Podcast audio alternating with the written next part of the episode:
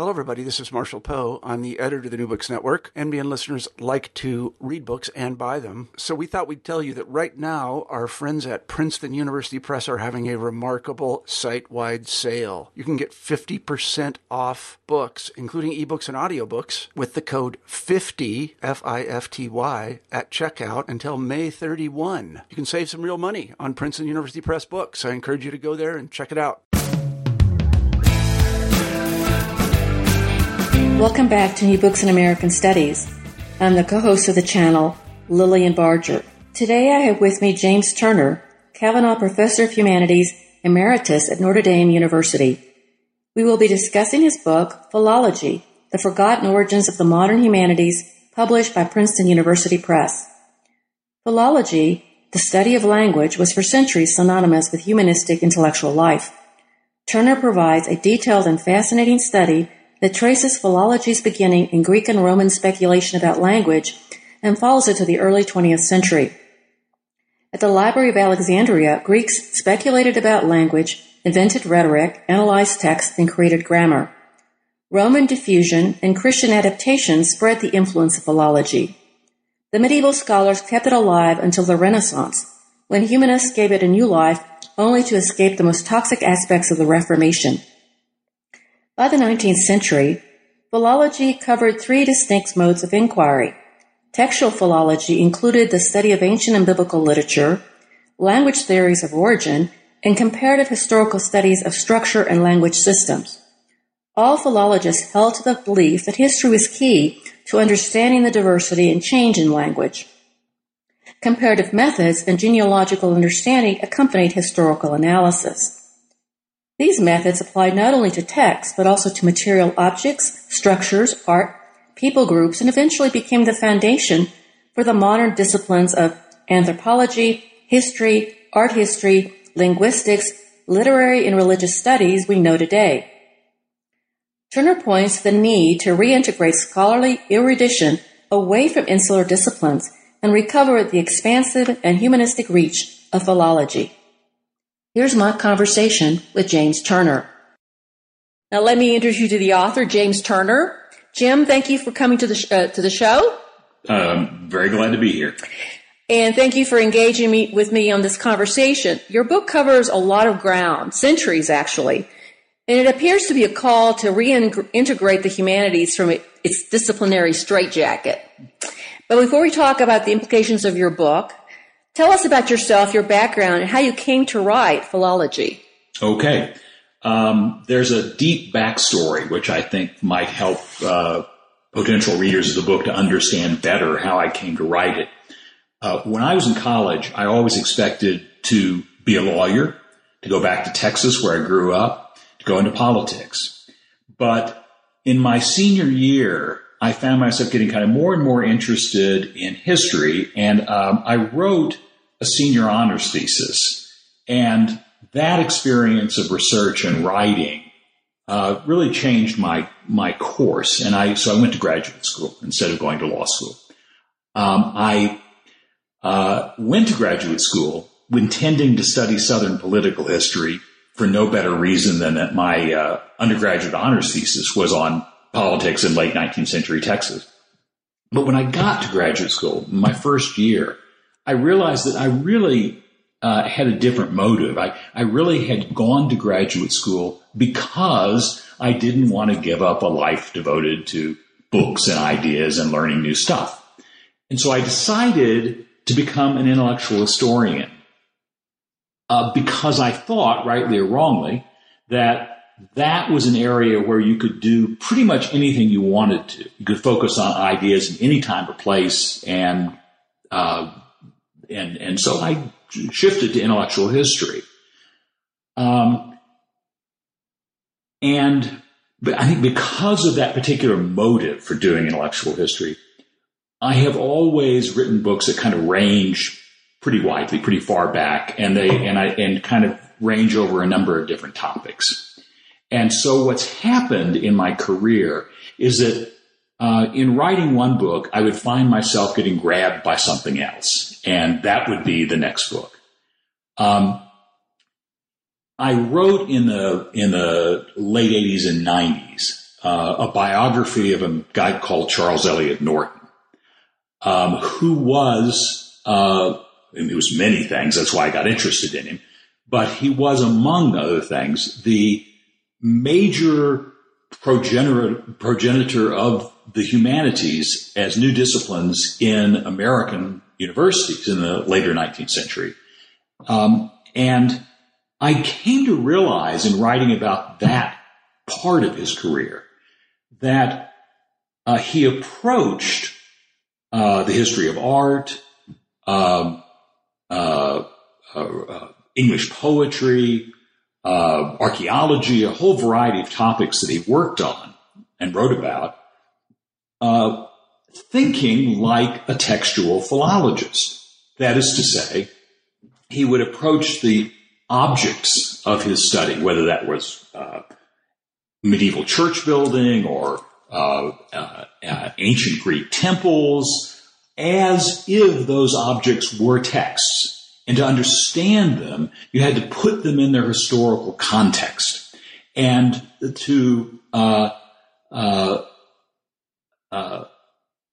then see why they were important, why they mattered now, you had to uh, shift back and forth between that historical context and the and and their their meanings for the people who made them and their potential meanings for us. Because Norton worked as a philologist, I got interested in philology in trying to understand philology. And that and its connection to the humanities as those exist in modern higher education. And so that, that ultimately dragged me into this book. And uh, I just said, okay, I want to find out about philology. I want to learn some new stuff. And so I, it, I kept moving further and further back in time to try to understand it. And so I found myself uh, uh, really beginning with the ancient Greek world and uh, varieties of learning and what we now call humanistic scholarship then. So what is, what is philology? That's a very good question. Today, philology is understood almost entirely as the study of texts, particularly ancient texts. So you have classical philologists who try to understand and correct the texts that descend to us from ancient Greece and Rome. You have biblical philologists who try to understand and make more accurate the texts of, that comprise the Bible. Um, but in the 19th century, when philology gave birth to the modern humanities, as I eventually came to understand, uh, philology had a much broader significance. It was all studies of language as a phenomenon apart from specific languages, but just trying to understand what language is. The study of specific languages and language families, uh, such as the Indo-European family, which a lot of attention was concentrated in the 19th century, and textual philology, the studies of text, not just ancient text, but uh, uh, medieval, early modern, and modern text. So that's philology. Well, let's go back. What did the Greeks and Romans think they were doing? What uh, was philology for them? yeah. Let's start from the very beginning and kind of work our way through. Yeah. Uh, they were um, trying to understand text, and this has a lot to do with the fact that books are invented uh, in the Western world, at least, in ancient Greece and then adopted by ancient Rome. So they, they got all these manuscripts of books. Uh, Homer, the most important for the ancient Greeks, especially. Um, and they've, they've, because of the multiplication of manuscripts, all of course done by copying by hand, lots of mistakes get introduced into those manuscripts. So the first task of ancient Greeks and Romans was to uh, uh, sort out the text and try to figure what was the correct form of the text. So this is a very technical ex- exercise. This is not an interpretive int- exercise at this it's, point. It starts as a very technical exercise. It quickly leads into interpretation because you're not only, once you've corrected the text, once you think you've got what the author originally wrote, uh, then you've got to try to understand the text. That in turn leads into a historical dimension. You've got to uh, uh, understand the culture, as we would now say, that produced the text in order to understand the text. uh, put simply, you know, if you want to understand uh, Homer, well, you need to understand something about the archaic Greek world uh, that that Homer's text came from. Um, and that in turn generates among these ancient scholars a fascination with the past in all of its aspects. And so they're, they're, they're probing into the past in a variety of ways. So what, was their idea about language? They have a very different concept of language. Oh, they were curious about it. They were very curious about it. And uh, the process of understanding language goes along with the process of trying to understand the text written in those languages. Um, and so it was the ancient Greeks, uh, uh, in the ancient Hellenistic world, two or three centuries before uh, the birth of Christ, it was in that world that grammar was invented as a way of trying to understand language. Because you got to understand language if you're going to understand the same as the text written in. So you've got grammar, you've got rhetoric, which is the most important part of education did not play a huge role in scholarship in those days, but it was uh, connected with textual studies, with the study of language as a phenomenon. What about the connection to politics? Um, in, in, rhetoric, persuasion. Yeah, yeah. in in uh, in the study of rhetoric, uh, uh, that that emerges really because of politics. It first appears in uh, ancient Greece, and especially in Athens, um, at the time when the Athenians are moving to a kind of political order that can loosely be called democratic, um, uh, as long as you understand that women and slaves and so forth are all excluded from this. But citizens have to uh, make the decisions, and you, if you want something to happen, if you want somebody to be convicted of a crime, like Socrates, or if you want uh, some uh, uh, a particular decision to be made about going to war or not going to war. You have to persuade your fellow citizens, and that's the the origins of rhetoric, really. Um, and that, uh, if you look at ancient Rome, which picks up rhetoric from ancient Greece, the ancient Greek world, um, then uh, you see the same phenomenon. It's very closely connected with the political order. You have someone like Cicero who writes a treatise on rhetoric while also being, uh, per, you know, perhaps the greatest orator of the ancient uh, Roman world. Now, you also introduce into this Greek, Roman, you bring in Jewish and Christian contributions to uh, philology. Mm-hmm. How did that affect the reading of their sacred, sacred texts? Mm-hmm. Um, uh, the uh, ancient rabbis, who are the first ones really uh, to study uh, uh, uh, the Bible as a um, a text that that needs to be understood, possibly corrected, interpreted. Um, they bring to that project many of the same skills that the uh, Greeks of the ancient Hellenistic world had had pioneered. Um, and it's, that's a natural move because after all, they, they come from the same part of the world. You know, they come from, uh, the Eastern Mediterranean. Uh, ancient Christian scholars, uh, also very uh, self-consciously sometimes borrow the techniques of ancient Roman scholars um, to understand their emerging New Testament, uh, as well as to understand the Hebrew Bible, which of course they come to call the Old Testament, and they know it primarily in its Greek translation, uh, the Septuagint. So you you uh, transfer into what was emerging as Christendom, that is to say, the uh, uh, uh, Christianized Roman Empire, both Eastern and Western. You transfer into that Christian intellectual heritage and the by then suppressed and marginalized Jewish intellectual heritage, you transfer into that those uh, skills perfected by um, the, the ancient Hellenistic world and the ancient Roman world.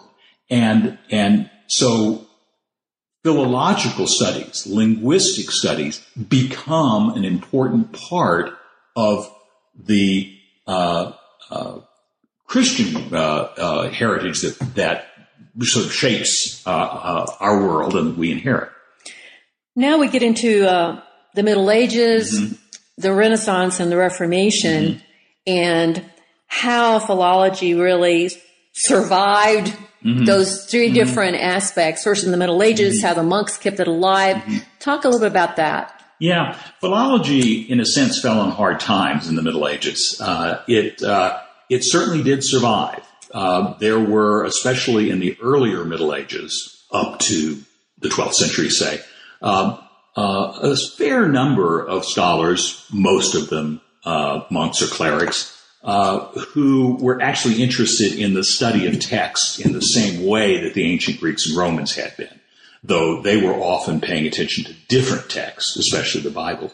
But in the High Middle Ages, um, the very kind of empirical, concrete study of text gave way to an interest in philosophy, in more abstract ideas. Um, and uh, the uh, study of text sort of fell into abeyance um, in the High Middle Ages. In your book, you make a very clear point that philosophy is is a different branch of knowledge. Yes, it, which is not to say that it had no influence. There, there was no uh, cross pollination. Cross pollination, exactly a good term. But but that it was a, a very different in approach, and uh, philosophers often, not always, but often uh, looked down on philology as a kind of second rate form of knowledge. Okay, so you've got the what happens in the Renaissance. Um, what happens is that uh, uh, first in northern Italy, um, and then on the other side of the Alps, uh, learned individuals become more and more interested again in the ancient Roman heritage at first, and then the ancient Greek heritage, and uh, so they're they're going back to what they saw as a uh, again, to use a modern term, a culture that was intellectually superior to the Middle Ages. Um, and they want to recover that ancient world. So is this sort of the, the story of decline all over, all over again? Um, the idea that everybody thinks that what was before them was always better than what they have today. well, not what was before them, because what was way, way before way, them. Before them, because they they looked down on the Middle Ages. They invented the term the Middle Ages precisely in order to define a period of decline between the the late Roman Empire and their own times. Um, and it was a pejorative term at first. Um, uh, but in order to recover that ancient world, they had to um, in their own minds, recover the language spoken then, which at first means classical Latin. Latin. Um, in trying to recover that language, they of course have to recover the texts that survive in that language. Uh, they devote themselves to searching out ancient texts and then to correcting them, amending them, uh, so they can uh, find out of these five copies of a particular oration of Cicero, which one of them is closest to what Cicero actually said? And so you're back to textual study. You're back to linguistic study because they're trying to speak and write the same Latin that was uh, spoken and written in the classical world. One of the things they discovered is that there is no single form of classical Latin. The Latin that Cicero wrote, for example, is quite different in some ways from the Latin that Tacitus wrote. So this before the p- printing press, uh, it was very difficult to keep uh, text clean mm-hmm. from, from, copy to copy because mm-hmm. you're doing it. It's all being done manually. Mm-hmm. Now, the, what time period are we talking about here? The High Middle Ages. We're talking about the 13th century. 13th, 14th century. Okay, is is this is not the time when um, is the West discovering Eastern texts, um, Sanskrit and um, that comes a little bit later. Uh, okay. Uh, because in the in the 13th and 14th century, Europe is still, or what we now call Europe, is still uh, relatively uh, weak compared to the great Asian civilizations, especially China. Um, it's only uh, in the early modern period when Europe begins to expand into other parts of the world uh, the voyages of so-called discovery, for example, of the Americas, which introduces a whole new set of languages to understand. The discoveries of the, the attempt to open up a route to the spice trade uh, by sea uh, into uh, what they call the East Indies. That brings them into contact with Indian civilization, brings them into contact eventually with Chinese civilization. So they're discovering then a whole new set of texts, a whole new set of languages that they were mostly, not entirely, but mostly unfamiliar with during the Middle Ages. Uh, and that's a phenomenon really of the 16th and 17th and 18th centuries. Okay, so what happens? Let's go back uh, back up a little bit. What happens in the Renaissance, uh, which is this rediscovery of the ancients, right? Mm-hmm, mm-hmm. Okay, and then you've got the Reformation coming along. Mm-hmm. Uh, that creates uh, a, a, whole new climate for philology, especially textual philology, um, uh, but also the study of languages per se. A whole new climate for a couple of reasons. First of all, there are all these arguments about doctrine separating Protestants and Catholics, as they came to be known, and uh, those arguments very often go back to the Bible. They also go back to the history of the ancient church, um, what's going on in the first centuries of Christianity, because Protestants and Catholics are claiming very different things about the proper uh, structure and role of the church. Now, the Bible at this point had, uh, before the Reformation, had accumulated a lot of commentary, right, mm-hmm. in the sidelines. Mm-hmm, mm-hmm. Sorry, si- sidebars. Right, exactly. Um, which was loaded with doctrine mm-hmm. and speculation, mm-hmm. and mm-hmm. which was one of the things that Luther uh, meant when he said, you know, sola scriptura. He yeah. meant the Bible alone without all this exactly. commentary beside it. Exactly, exactly. And part of the struggle here in, during the Reformation was cleaning up the biblical text to what they thought would become to the pure, essential mm-hmm. text. And so one of the things that happens then, and the Catholics cling to those uh, early Latin translations known as the Vulgate. Uh, Protestants want tend to go back to the Hebrew text of the Old Old Testament, as they call it, um, and so the study of Hebrew becomes more and more important. Uh, and one of the phenomenon of the Reformation era is the emergence of uh, what are called trilingual colleges, uh, uh, in which the key languages are Latin, Greek, and Hebrew. Um, and Harvard, for example, is founded as a collegium trilingue. Uh, it, in 17th century Harvard, students were taught Latin, Greek, and Hebrew. And it's only in the 18th century that the study of Hebrew kind of falls away. Well, did the um, the Reformation uh, situation, did this cause them to turn more to Jewish uh, scholars? Uh, Even though there was a lot of animosity right. against Jewish people, right. but the Jewish scholars have been working on their Hebrew text for centuries. They couldn't. The the the Christian scholars, by and large, a couple exceptions of this, couldn't stand Jews and couldn't do without them. they needed the rabbinic uh, learning in order to uh, understand their own Old Testament. Um, so that's one thing that encourages the study of, of, of Hebrew. Um, it also leads to um, more and more understanding among Christians, still very much laced with, with venom, but more and more understanding of Judaism, uh, its rituals, its uh, beliefs, and its ancient history. Uh, it's in the study of those early centuries of Christianity that Christian scholars first come to realize that in ancient Judaism, there was a, of the, probably the majority of ancient Jews couldn't read or understand Hebrew. They were Greek speakers in the Eastern Mediterranean world. Their Bible was the Greek translation uh, that early Christians had picked up on. And so there's this whole new understanding of the history of ancient Judaism. And literally, uh, people just had forgotten, so to speak. They did not know that there was this ancient Greek Jewish culture from which uh, Christianity took most much of its shape.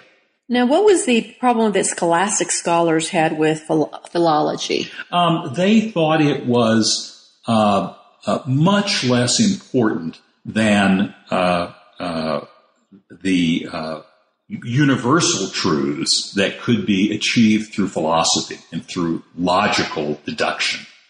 So there's a they they see a pretty strong opposition between the process of uh, logical reasoning from what they would have thought of as unquestioned premises to uh, certain universal truths versus the kind of sloppy, empirical, imperfect philological study of ancient texts. Or even going through historically.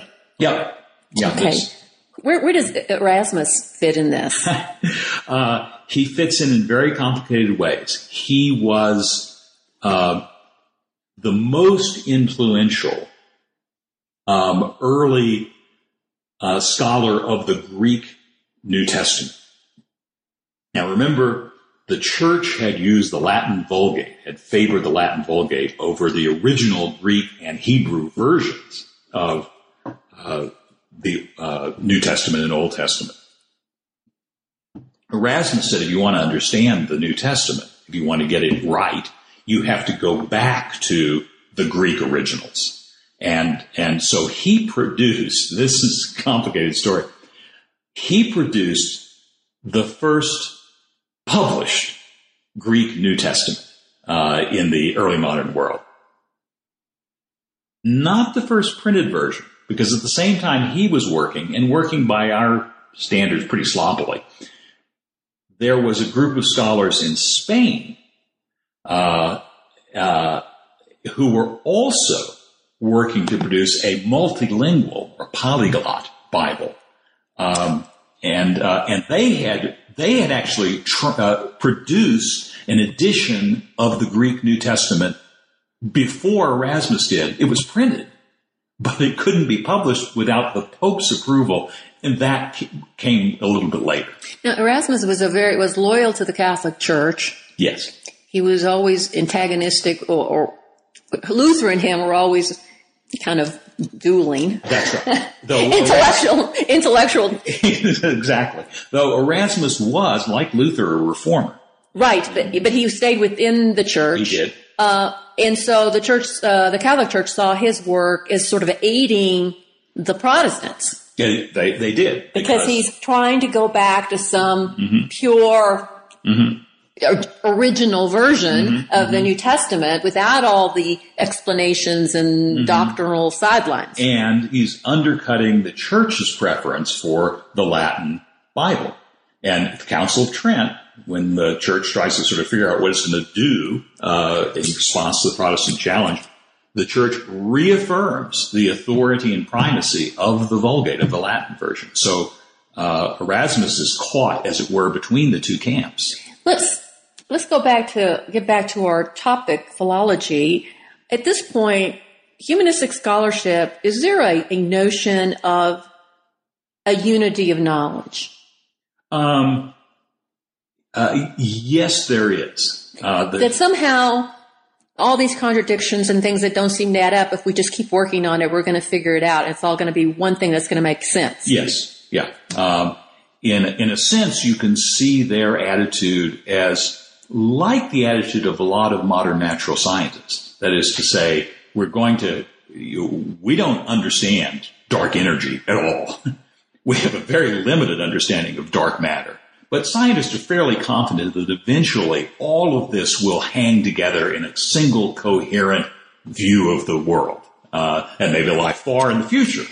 But, and that's, that's how they think of this. Except that it's, uh, not just the natural world, uh, that there's human human history human and history, human culture, and, and language. Mm-hmm. That all uh, I noted the uh, the language trees that they were mm-hmm. constructing with showing where all the languages came from and how they it was kind of an organic view of, of language. Exactly. Okay. Exactly. Now, so but now we get into the early the, that that first early. There's so much there. We could talk about that all day. But I want to get into the 19th century so we can get to the modern day what did uh, philology mean uh, in the early 19th century?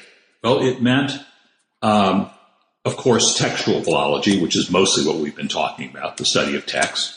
It meant the study of languages and language families, and by the beginning of the 19th century, uh, those the, uh, those the, the range of languages under serious study has enormously expanded as a result of European expansion into the rest of the world.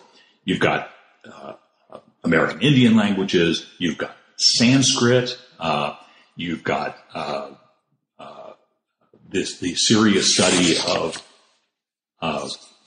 for example, the Germanic fam- family of languages. It's part of the Indo-European family. So you've got a worldwide set of languages to study um, and trying to understand the connections among them and trying to understand where connections don't exist, trying to understand the different structures.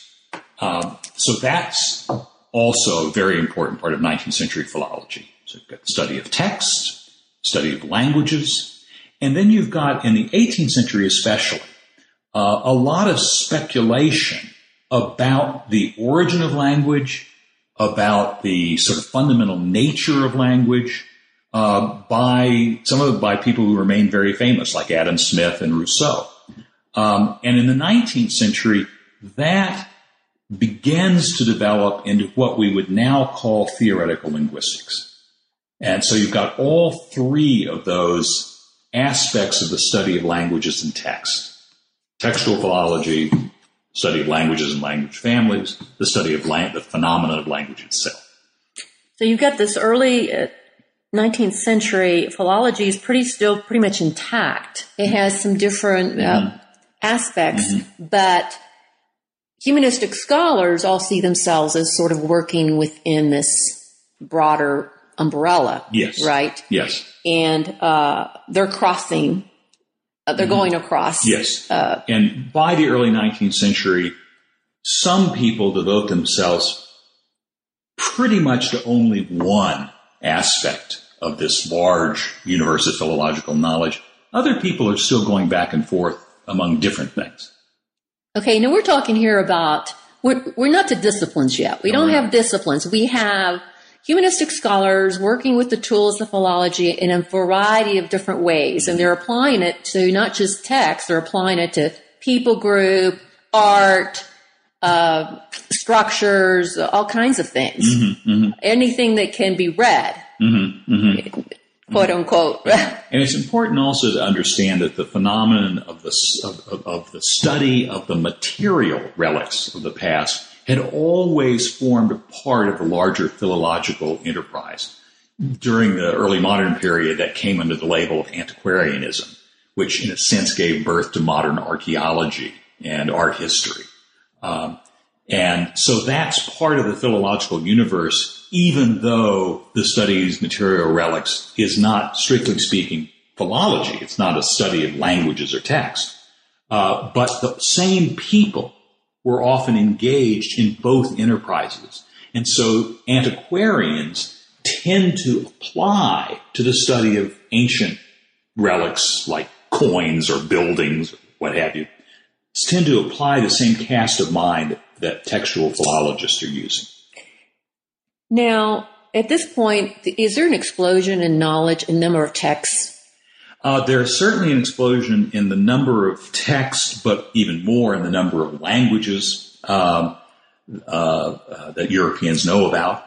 Um, I think it's probably incorrect, however, to say that somehow the emergence of, of uh, modern disciplines, that is to say, the splitting up of humanistic scholarship into unconnected areas of study, I think it's wrong to say that, that was inevitable. And I say that because even if you go back in the early modern period, uh, people are dealing with vast quantities of information. And also, they don't have the technologies we have now. You know, they didn't have computers. Everything was being, or typewriters, everything was being done manually. That's right. Which, uh, when you describe some of the, the projects that some of your scholars in your book are, are doing, I'm thinking, how do they do that? Because we, you know, we can do, we do a lot of stuff with our, our computers now that I can't imagine that people were doing manually. Oh, yeah. I mean, And one of the one of the consequences of this is that a really good memory helped a lot. so, so that uh, a, a philologist studying, say, uh, ancient Roman text, if that person could remember, you know, everything that he had read in uh, other Roman texts, he could bring that to bear on the particular text he was trying to study.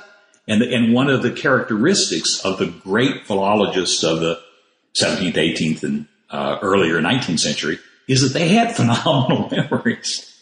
right. And I would have been a disaster. and also to some of these scholars, so to be a scholar of any weight, uh, you had to have a lot of time. you did. And so most of these people were what elites.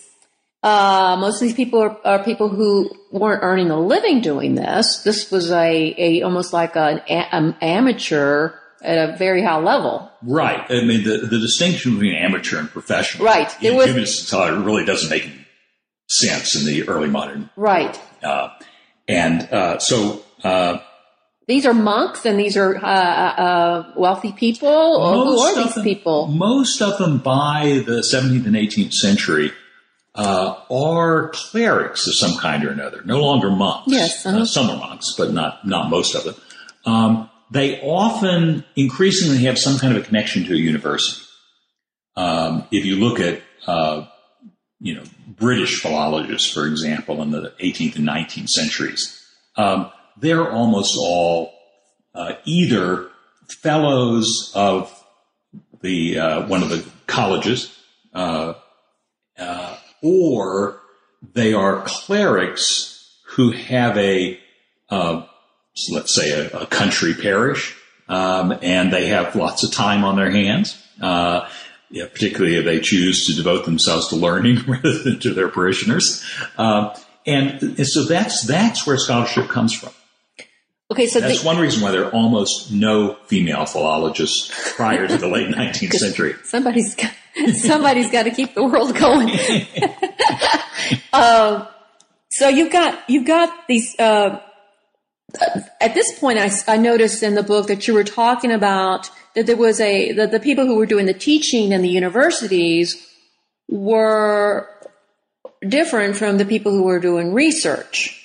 Well, Or- or- there's or- overlap. There's overlap, but a lot of the people there were a lot of people doing research and writing. They were not connected with a college or university. or who were also not teaching in the college or university. They were fellows or s research fellows. Mm-hmm. Right, right. Okay. Um, so how did this fragmentation of philology into all these different modern disciplines happen? And I know that's a, I'm asking a big question because you spent several chapters working on that. But, uh, you know, you've got literature, anthropology, religion, history, art history.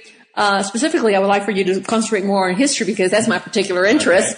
But Um, Tell it's us that a- story. It's a it's a, uh complicated story to which two thirds of the book is devoted, um, and uh, it's a it's a story which I now think I understand pretty well empirically as what actually happened.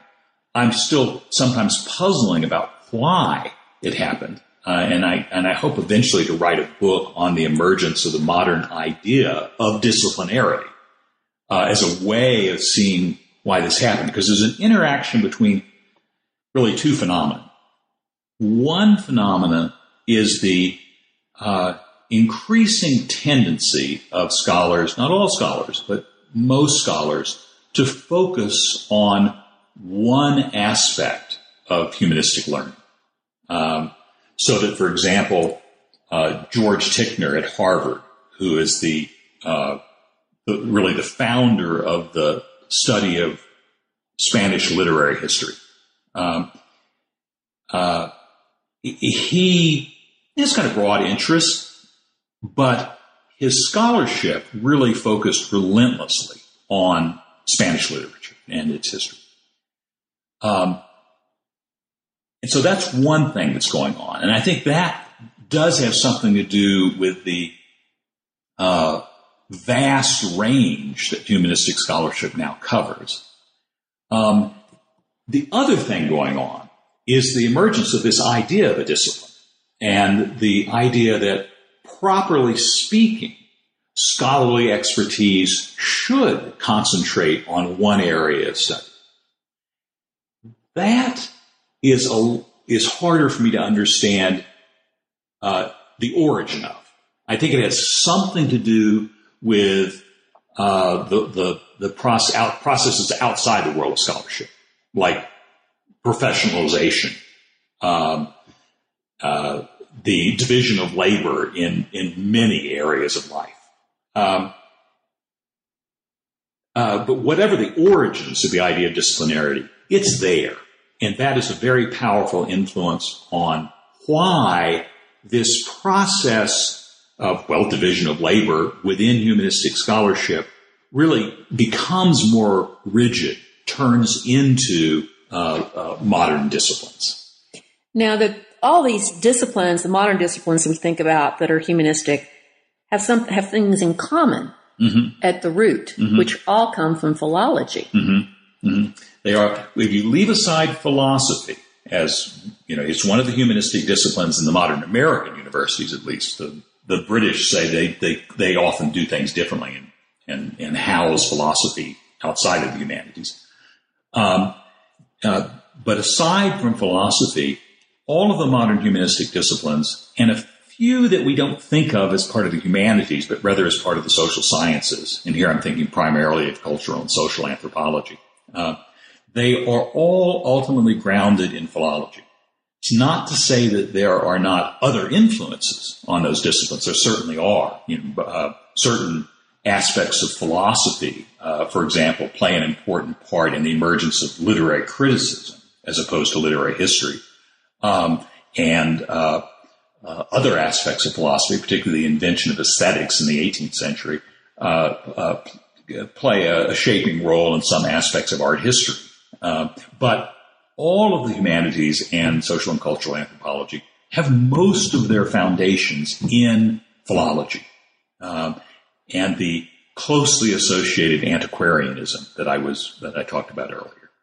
And so they they tend usually to uh, uh, uh, share a lot methodologically. They tend, for example, to put uh, a fair amount of emphasis on understanding the history of a phenomenon as a way of understanding the nature of that phenomenon, why it has come to be the way it is. They tend to be comparative in nature. That's an important part of the uh, toolkit of most of uh, the modern humanities disciplines. And that too comes from philology. Um, and they tend to be often, not always, but, but often very interested in context, in, in, in, and, uh, and how the object of study, whether that's a novel or a uh, historical development or uh, a uh, anthropological study, how the object of study fits into some larger context that helps to make it more understandable and give it meaning. And those are all things that come from philology. So let's talk about history. Okay. Before we had a history that was based in the text, mm-hmm. in text, and mm-hmm. and philology had a huge emphasis uh, on text mm-hmm. and sources, documentary mm-hmm. evidence. Mm-hmm. Mm-hmm. Um, there was this ph- philosophical history. Can you can you talk about philosophical history a little bit and how it went into the, the text sure. in context? Sure. Okay. Sure.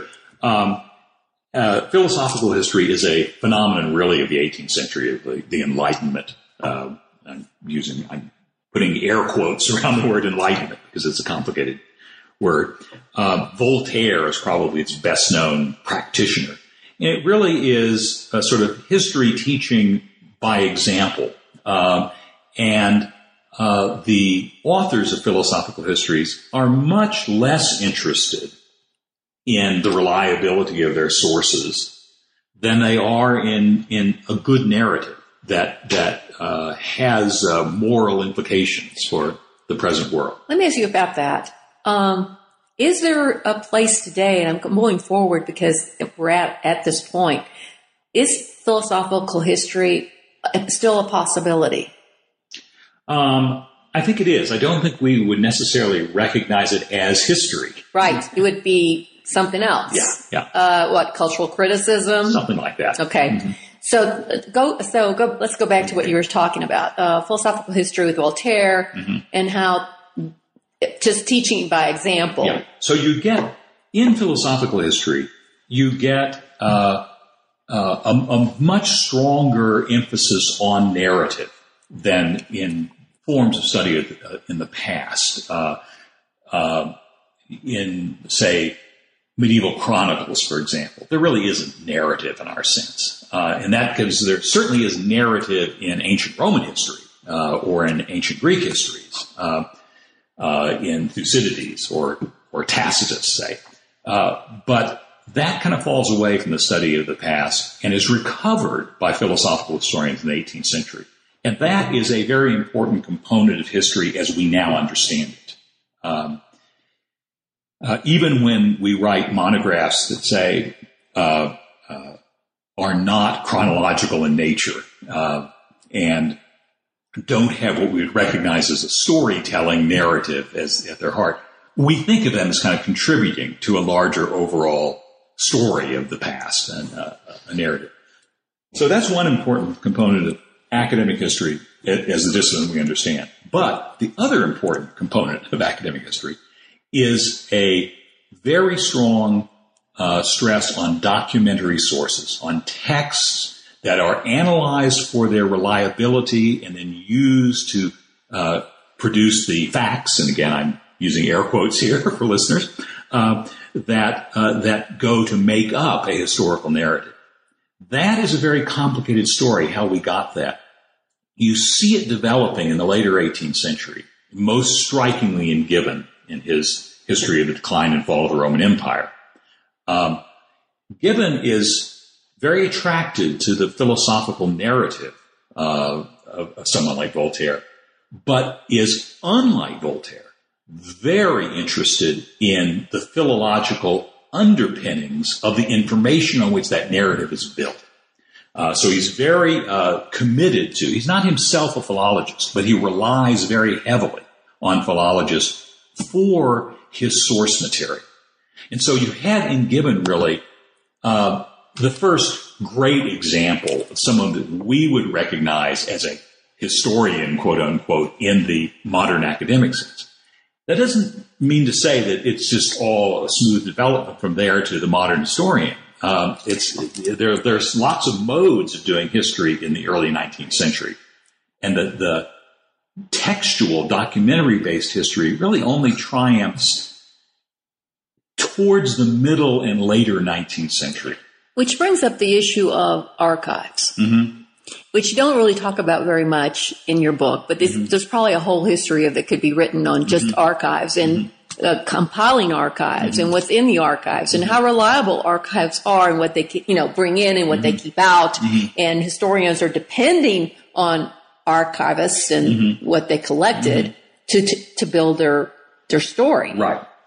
Uh, do you have any comments on that? Um, well, I do talk a little bit about archives, and they are um, uh, the archives originate really as a, as a way of keeping records for practical purposes. Uh, monasteries keep records of their charters and their foundational documents, and the and the grants that are made to them by kings and. Uh, uh, late medieval and early modern monarchies start to keep records of that sort um, uh, as a way of uh, basically providing legal foundation for what they want to do. So you've got those those archives uh, emerging as ways of keeping track of your property and your powers. um, and then in the uh, late 18th and early 19th century, uh, the understanding of an archive, and these are still principally archives maintained by governments. You know, but the understanding of an archive broadens. It becomes to be thought of as a potential source not just for legitimizing the government's activities, but a p- potential source for uh, historical understanding. One of the things that happens in the wake of the American Revolution is that that in various states, mostly in the Northeast, um, uh, groups of people come together to try to preserve the records of the revolution so that later generations can, can uh, understand that story accurately. Uh, and uh, so you, you get these various projects in the early 19th century to uh, protect and preserve and improve um, archives. Again, they're still mostly archives of political developments, but they are understood now as places where historians are going to go to be able to tell their stories. Okay. So I'm going to spend a little time on where we are today. Have we lost touch with the importance of language? Do you think that we think that uh, politics or psychology is more important than language? Is there a loss of, of focus on language? Um, well, I think there is. Not, of course, among linguists. Right. No, but among Uh, but, among but among the general educated public, I think there is. Uh, in the 19th century, um, uh, almost any well-educated person would have uh, understood the stu- language and the study of language as a, an important part of, of, of the intellectual heritage. And that's what I noted about the educational process, particularly in the 19th century, how much language was required for undergraduate students in terms of, you know, like you said, Greek, Hebrew, mm-hmm. Latin. Mm-hmm. And you, before you could do history, before you did anything else, you had to really be able to deal and handle different languages mm-hmm. well. And we don't have that rigor. We don't. Now, uh, it also has to be said that by the 19th century, that the enormous amount of Latin, particularly that was required in, in education, um, was a dinosaur. You know, Latin had in earlier centuries a very practical uh, purpose. That is to say, it was uh, the language not just of learning, but the language of government, the language of international relations. And so, so learning Latin was a first step to being not just a cleric, but to being uh, a, a, a, government bureaucrat, say a diplomat uh, in the early modern period. And it hangs on because it's a badge, I think, because it's a badge of elite learning. It Okay. separates But would you say that today we could probably, if we're studying the 19th century, 18th, 19th century, how do we do that without having a deep understanding of German Mm-hmm. and French? Oh, um, I quite agree. I mean, one of the things that has happened in my lifetime as an historian is that uh, the study of language for historians, as part of your preparation to be an historian, has really been marginalized. Um, you still, of course, a, a German historian still knows German well, a French historian still knows French well, et cetera, et cetera. But American historians and historians of Britain often don't know any foreign language. Right. And I think doesn't that constrain the, the kinds of histories we're going to write? It's very difficult to engage in transnational histories. Um, in understanding that the America within a broader world, if we don't have other languages besides English. I completely agree. Um, I could not have written this book if I had not been forced uh, in graduate. I never, I never studied a modern language in my higher education. I uh, or my high school. I had four years of Latin in high school, which was required at my Jesuit high school in Dallas, um, and I had a semester of Latin in college. Never a modern language. I learned French and German uh, because they were the languages that really um, an intellectual historian was understood to need um, when I was uh, in graduate school in the uh, early 1970s. Um, I learned Spanish because you had to pass two language requirements, two language exams in your first year of graduate study. You couldn't go on to your second year. Um, and I was uh, teaching high school at the time I was in my first year of graduate school. I I taught myself French to read French the, the summer before I started grad school. I knew I needed German. I knew I wasn't going to be able to learn it in my first year. So I, uh, uh, uh, having Latin and French, I was able to cram uh, enough Spanish to pass the Spanish exam. So, and then I took German as a summer program uh, the next summer. Um, and so by then I had three modern languages. Um, and later, when I started to work on Norton, who was, among other things, a great Dante scholar, I knew I needed Italian. And so I, I took Italian at the University of Michigan, where I was then teaching with all the freshmen. and and so you know, and I picked up a little bit of Dutch, and my Latin is still not not great, but workable. So without those languages, I couldn't, I really couldn't have written this book. So I think it sounds like we're really constraining our, our possibilities uh, by not by stepping away from language requirements. I think so. Now, um, you are the professor emeritus, and so and you know that you know the crisis that's going on in the humanities.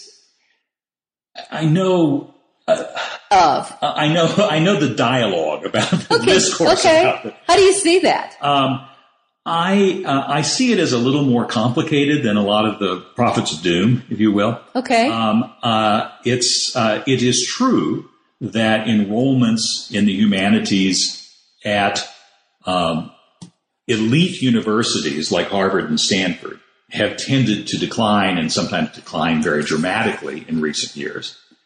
Um, I know that in a lot of state universities, the humanities are under financial pressure uh, because you have politicians like the governor of Florida who think that it's kind of a waste of time to spend state money on on something that doesn't have an immediate economic use. Um, and uh, uh, so there are there are elements of this story which which talk about crisis, but probably given the expansion of higher education, um, there are probably a larger number of people taking courses in some area of the humanities than uh, was true in the first half of the 20th century, which we sometimes think of as the you know the glory days of the humanities. Um, so I think it's a a, a complex story, um, and part of the expansion of higher education has brought into higher education people whose purpose for going to a community college or a state college uh, or even an elite private university, their purpose is really uh, primarily to better themselves economically, to prepare themselves for the job market.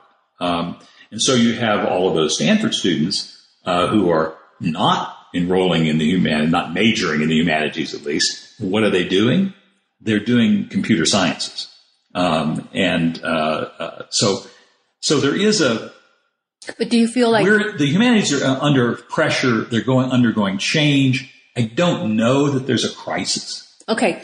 Do you feel that uh, an educated person today has, let's say, has a college degree, should have a strong foundation in the humanities, and that that may be that that's weak, weakening? Um, I I do think that's true. Um, I think that uh, having a grounding in history and literature and anthropology in particular give you a broader understanding of your fellow human beings. Um, and they also may give you certain skills, uh, writing and analysis and so forth that may feed into, may improve your, your work in other areas. I do think all that's true. I also think it's true that it has never been the case that the majority of our fellow citizens have had that kind of background, uh, had the, or even had the opportunity to have that kind of background. Now, I started the interview talking to you about the disciplinary straitjacket, mm-hmm. which I think you you feel that that that probably needs a little bit more openness across yes. disciplines. Yes. Um, one of the things that has struck me in studying the emergence of the modern humanities is that humanists actually often tend to be less flexible and sometimes less open to cross disciplinary work than natural scientists do, um, particularly uh, in physics and biology um, or the biological sciences. Um, so I think that uh, if if humanists were to recognize how much they have in common uh, in the emergence of their areas of study. I think they might become less narrow. They might uh, be more open to cross disciplinary work. Um, they might um, even return to broader conceptions of of what their disciplines mean. And it seems to me like uh, intellectual historians are really kind of poised to do that because we can we can use uh, all kinds of texts.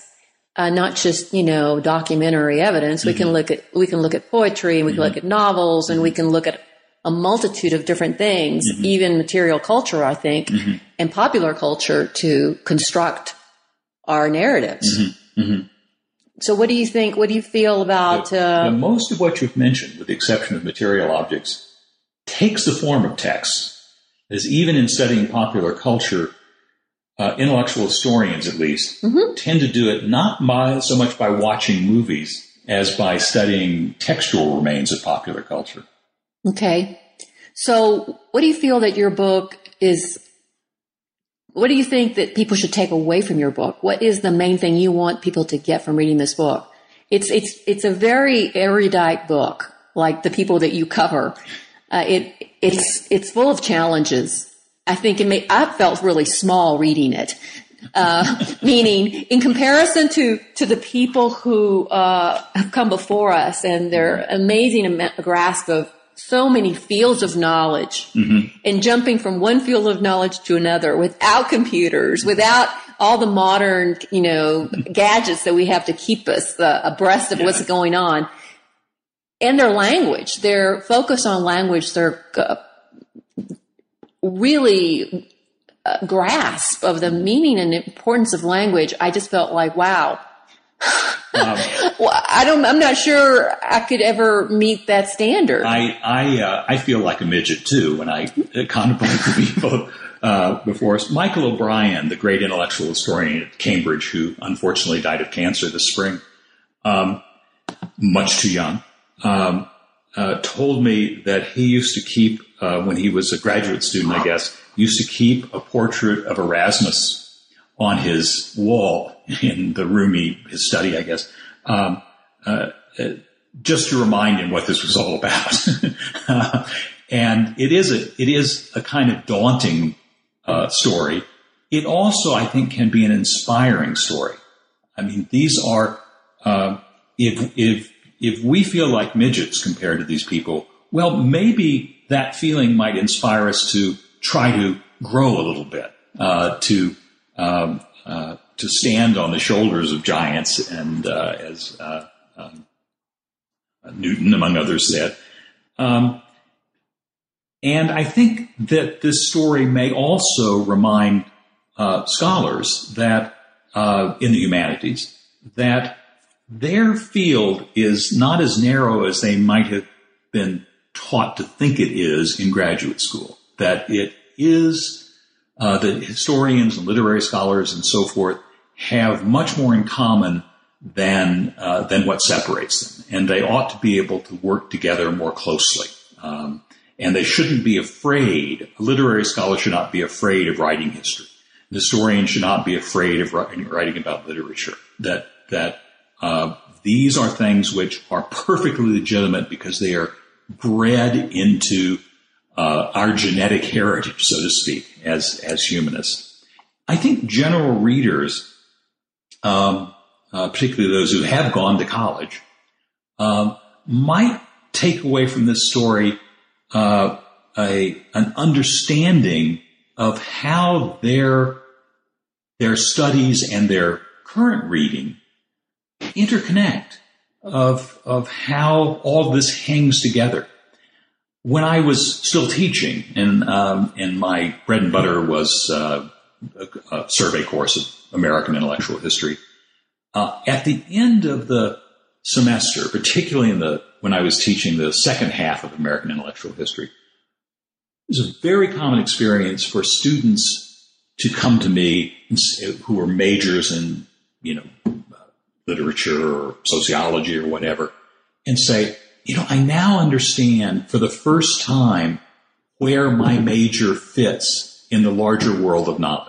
Um, and I think that that's something that that maybe a lot of people, readers of this book, might might learn from this. I definitely think this book could be used for an introduction to the humanities. It's being used, as I, I, I discovered. Okay, It yeah, it's excellent for introduction to humanities.